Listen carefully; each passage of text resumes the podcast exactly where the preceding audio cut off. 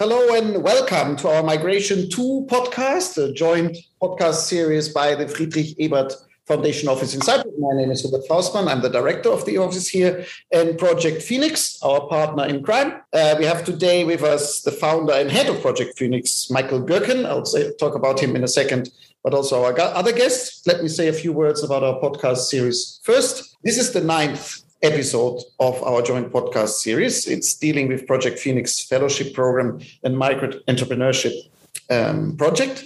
This podcast is a collaboration between the Ebert Foundation and Project Phoenix, which is a European NGO based in Cyprus that works towards systemic change and migrant inclusion. In this show, we will explore issues related to migration through multiple lenses. By amplifying migrant voices and shedding light on migrant issues, we hope to promote inclusion, highlight the diversity of migrant experience, and humanize migrants by including and centralizing their voices in uh, the discourse. As said in this uh, uh, episode today, I talk with one of Project Phoenix fellows and entrepreneurs. That's um, Sylvia. Sylvia, a few words about her, is a Cameroonian migrant entrepreneur who runs an African food and cosmetics shop in the heart of Nicosia.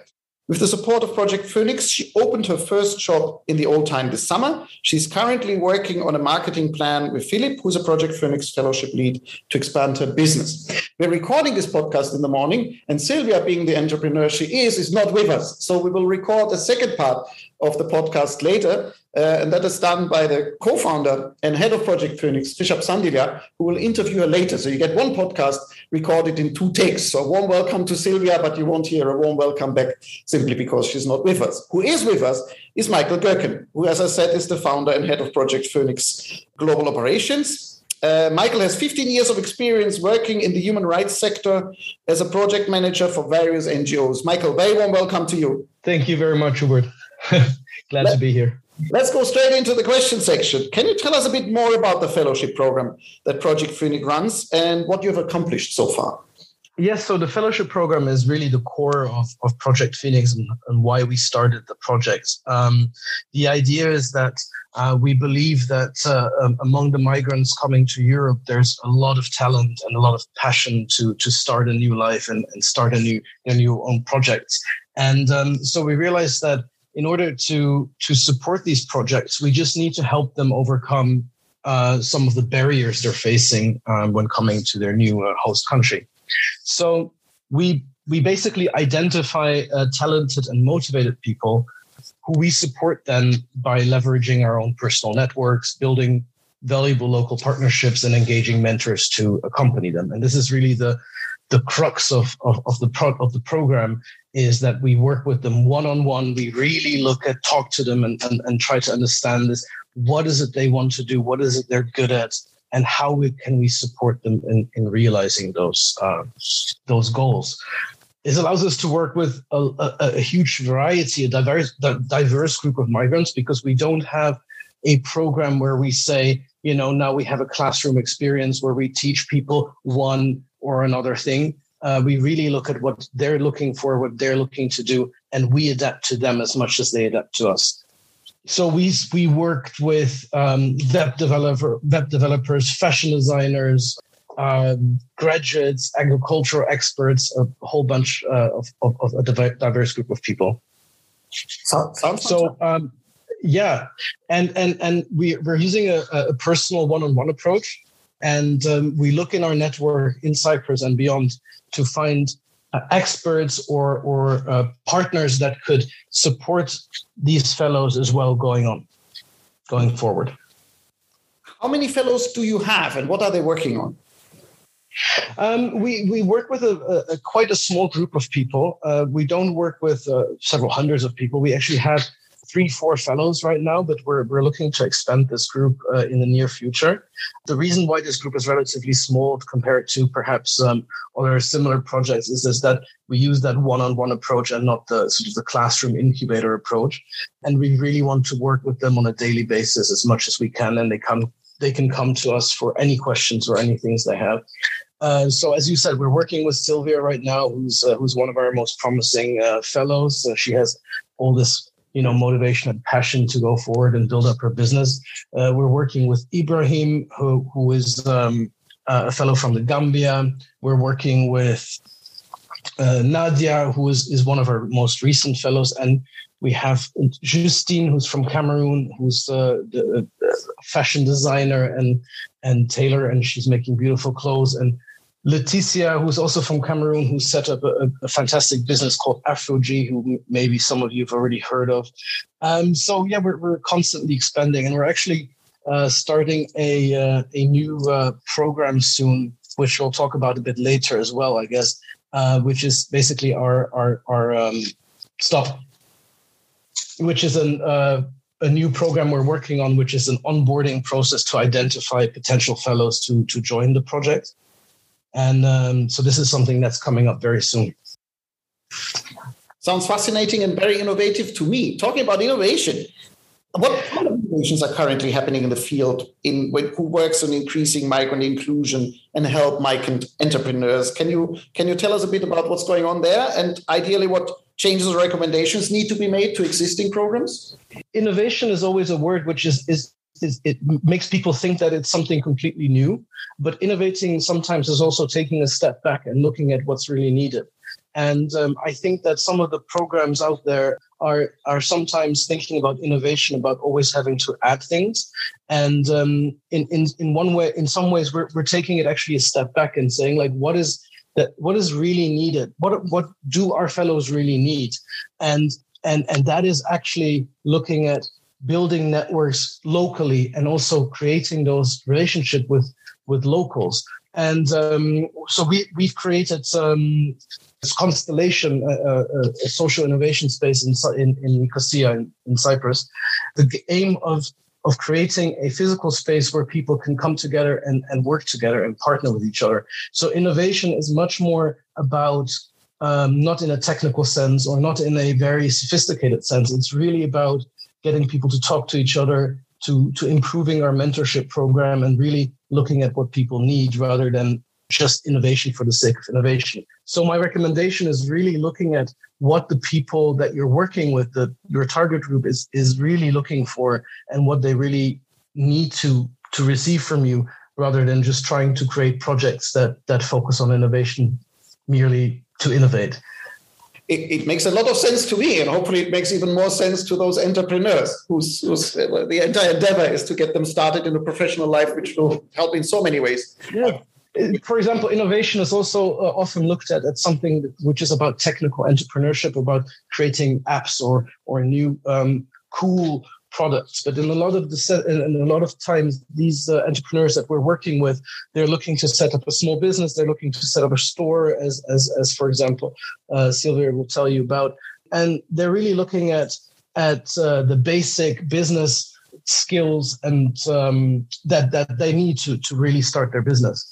Excellent. What's what's your vision for this program? How do you how, what do you envisage envisage the program should develop in in the future? My my vision for the project for the fellowship program is that we can create a program that allows people coming to Cyprus and to Europe to realize their their potential and to realize the projects that they're working on and also become examples and in positive influence on the migrant community themselves um, so that they can inspire other refugees and migrants to also look to build up their own businesses or their own projects and really um, show that this is possible for them to do. How do you work with your partners precisely to execute your vision? How can we imagine this in more detail? We work with our partners in, in quite a different, quite a few different ways. Actually, we uh, for the fellowship program we look for individuals, organizations, and networks that uh, can support our fellow in in growing their business to learn more about how to work on their on their on their business and to also show their experiences to other networks so that we can not just isolate them and, and work with them in our little sort of uh, project, but actually show other organizations and other networks that that what uh, our fellows are doing. And um, I think with Leticia, this has been a prime example of that. How she managed to now gain well, she's basically famous in Cyprus, and she's working with a lot of other organizations and partners to uh, to even train other migrants on how to set up a business in Cyprus. And this is exactly what we would like to achieve in the future as well. We don't want to sort of monopolize this uh, this this field. We actually would like them to to be able to work with others as well. Sounds fantastic. It sounds like a real win-win project, both for the migrants and the host societies. I think this is so so so great in so many ways because it breaks with this discourse or they live on the expenses of the public uh, by by making them successful business people and contributing to the society and maybe helping to turn a discourse around in a much more constructive and positive way. Thank you so much, uh, Michael Street. Michael Gürken is Project Phoenix. Love talking to you. Love talking about the project, and I look forward to hear what Sylvia has to say when is reported later. So I pass now the back to Richard, who will guide you uh, through the second part of our podcast. Um, thank you very much for listening from my side. Richard, floor is yours. Sylvia, hello from me. Uh, so you hear that much later. Floor is yours. Thanks, Michael. I, am now with our fellow Sylvia Chumunu from Cameroon, who's a recognized refugee from Cameroon, uh, who's running a shop, an African goods shop uh, on Apollono Street. Uh, in the heart of Nicosia's old town. So Sylvia has been working with Project Phoenix for the last uh, six months, and we've helped her launch her shop, uh, along with uh, providing training and capacity building support um, as she goes and takes the business forward. Um, thank you for joining the conversation with us, Sylvia, today. It's great having you here with us. Um, tell us, Sylvia, how long have you been in Cyprus um, and what have you done the last couple of years? Oh my God, I've been in Cyprus for the past four to five years now. So it has been a very tough journey. I can, as you can see, Cyprus is not really, really easy. It's really, really difficult to be in Cyprus. But alongside the line, we have been pushed through in different, different things, meeting different people, having different ideas, trying to see how things go. I come out with the talent as with the idea of opening an African food and cosmetic shop where I'm now inside in Nicosia. I base, I base in um, Apollino Street 40 in the heart of Nicosia. So, so, tell us, tell us about before you became an entrepreneur. You were working for many years. Uh, you did. I remember meeting you in Caffè Nero. You were working around the city. tell us about all the work you did before you became an entrepreneur. Oh my God, I I came to Cyprus. You know, as a refugee, normally we start from zero to something. Today it wasn't an easy job. I was working to open this shop. I started with a cleaning job. I started with cleaning job. I work in TGI Friday. I work in Alpha Mega Cleaning Agency, the best company. I work in um, Hilton Elenico Cleaning Agency. I work in Caffè Nero. All the time my life has been working, working. And I don't only work like go to normal job eight hours in a day. Like maybe you have your shift eight hour. No, I do morning and night every day. My least hours of job should be 16 hours. So you were working 16 hours a day. Uh, 16, 17 hours a day. To save up money for the to shop. To save money for the shop. Yes, actually I do this because, you know, it's really hard for some of us. Like we are not, we don't have any access to loan money. We don't have any access to raise income, you know. We have to raise money maybe by our hearts and money by hard labor, you know. I have to do two jobs to raise this money and I do this two jobs for one and a half year. For one and a half year to raise this money, I work 16 to 17 hours every day in Cyprus. So wow. that's how we raise the money. Um, so, can you tell us a little bit more about your journey uh, as an entrepreneur? Uh, oh. Can you oh. tell us about the, the, the how easy or how difficult it was and the problems you faced setting up your business? Oh my God! Before I come out with this entrepreneurship, setting up this business, the journey was really, really tough. See, that I still have some challenges, like opening a company, starting by the setting up a company because you can't do anything illegal. It's not possible. You have to start with a VAT, going to a company, looking for a shop. I have a lot of challenges, Charlie, uh, looking for a shop during the period of looking for a shop. You know, I call a lot of shops call many people, especially the Cypriots. They keep telling me, when I make a call, this is Sylvia from Cameroon. They will say, oi, oi, oi. They don't even want to listen. Just like that, I even got a shop for the past six months now. I'm here without any electricity. You can imagine how I've been suffering and trying to make it. Right up to this moment. You see, I use the bush lamp. oh my God. You know, just to meet up with the demand, just to see, to overcome the challenges, right up to this moment, we are giving God the glory because He has never failed. We still keep pushing with the support of Project Phoenix. In fact, it was so powerful. God sent company. They came into my life, training me, telling me if there was a time I have to close up the shop. They said, don't close it. They offered me their company to set up the business there. I said, no. They said, okay, I, I wake up one morning. I want to carry everything and throw away.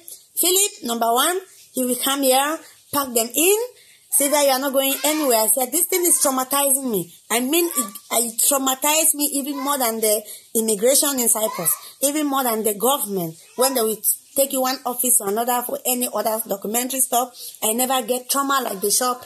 So the, setting up the business was traumatizing, is what you It was so much traumatizing, so much traumatizing, traumatizing on the fact that there are some varieties I need to get them. It was difficult until when Philip have to start giving me the China. Secondly, you come to the worst when there's no electricity, customer keep coming, we need this, and I don't have electricity to provide them, but I have the means to bring in the stuff they want, but I don't know how to preserve them. So it even go crazy when some of the stuff I already have, thinking I will have electricity, maybe within the weeks, they start getting bad. Mm. So most of the stuff get bad. I have to throw them. I lose my money.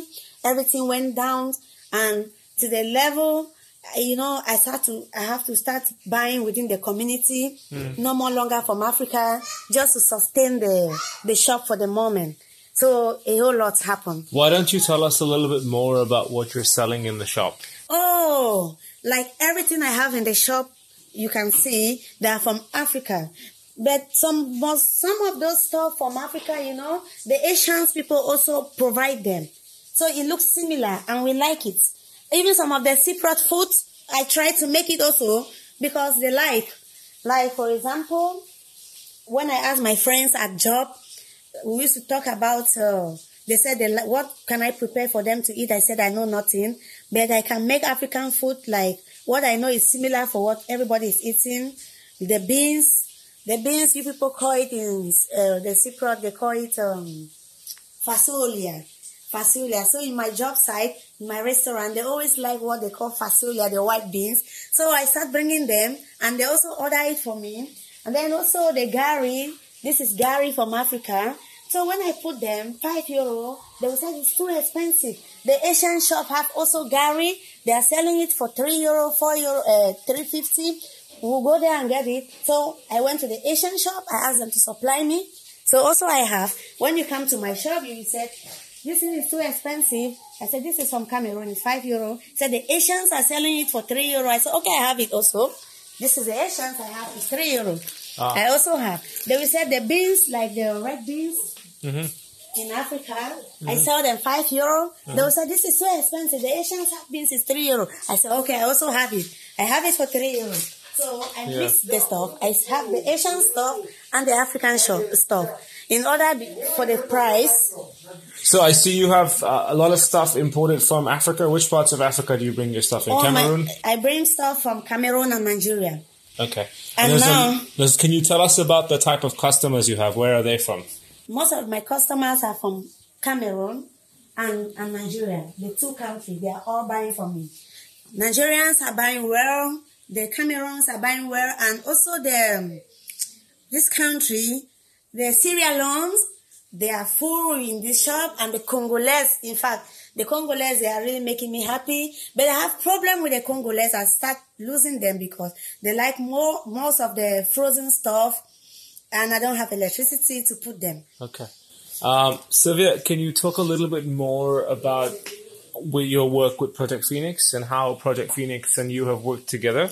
Oh my God! Without I, without without necessarily praising Project Phoenix, we're just talking about it very practically.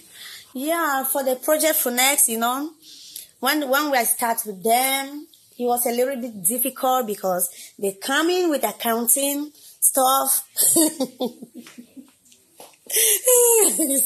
so I was not putting my heart on all these stories. I was like, these people are just bringing me a story to to write about. You have to do a balance sheet. You have to know how much income. You have to know the VAT. You have to draft. I, it was a whole school. I start new study. You know, I never did accounting. I know nothing about accounting until the master in um, Netherlands have to call me on phone, send me a balance sheet uh, program to start writing. I will I will go back to school, Google, start to draft balance sheet, how much I put, how much is the balance, you know, a whole lot. Carry brought forward, I learned a lot. I learned, I went back to school, you know, until I have to come with the answer forward back to him in Netherlands for him to confirm it is okay. He will say, Sylvia, you fail it. You have to restart again. I have to say, it's an extent during the period I, I call Mastro. This moment is, I need to make a, when the government of Cyprus, they posted on, on their platform in Cyprus May, they said all the shop need to have a VAT machine. I didn't have money. I said, Master, I have to close this shop if I don't have money for the VAT municipality. Master said, because I don't want you to stop the shop and I want to force you to continue and to push what you are doing because I know where it can lead you to. I will send you money for the cash machine and for the VAT. Behold, two days, Master said, okay, when you do the balance sheet correctly, you will see it. So I did the balance sheet and he said, when he by, said, by Maestro, you you okay. Thank you. Yeah. Okay. he said, and I did it. It was so perfect. It was so perfect. So that's what I learned from Project Phoenix. Moreover, Philip was still behind me. Day and night, Philip will be here, coming to check. Now, Philip will ask, what else do you have, Sylvia? What do you want? I say, Philip, now, you know, the balance I have from the project, we buy palm oil, just palm oil to start selling just palm oil. Oh my God. Philip said, Sylvia, so you will say just palm oil? I say yes, because if this palm oil, I see people are picking it. So Philip will come around to see if you can have three or four people in a day to pick one stuff, it's good. It's a, it's a good start. And when he came, more than three, four, five, they keep coming inside. He said, wow, Sylvia, try it. Try it. Try it until now. The place ha- is now very, very perfect. Mm. It's firm. It's really going well. Hopefully, we need the electricity because this is the highest challenges I have right now. The highest challenges is the electricity. Thanks, Sylvia. Any advice or tips for anyone else trying to become an entrepreneur in Cyprus, especially as a woman um, with a background from Africa? Of course, the only advice I will I won't lie to you. For my fellow colleague out there trying to start the same business or wishing to start, I don't know wherever you raise your money. I don't want to know because this business, I think it is a very good idea to set up a business like this. Also to contribute for the community because actually this is not our country. If we sit and we just watch at them, keep helping us, keep helping, or they will get tired. And when they get tired, I don't know how they can, the next step they can take over us and we have nothing to say. So my advice, if you have in mind to do anything that will be pushful, that can give you something to eat, that can help you pay your rent, just and then pay the tax in the country, do some little things if the government come now. What have you been doing? I'm selling just one pieces of granite. I have 10% discount. This is what I contributed for it. It's very good. They never do it illegal. Because illegal, my advice for anyone in the community, don't do anything in the public illegal. Illegal things should be, should not be public. Yeah, and no one has to even know you are doing something. But for my advice as a refugee, I don't even think or advise anyone to do something illegal because I know where it's going to land you. Thank you so much, Sylvia. You've been such an inspiration to us at Project Phoenix. We're grateful to have partnered with you on this, uh, and we wish you all the best for the shop, and uh, we will do our best. To-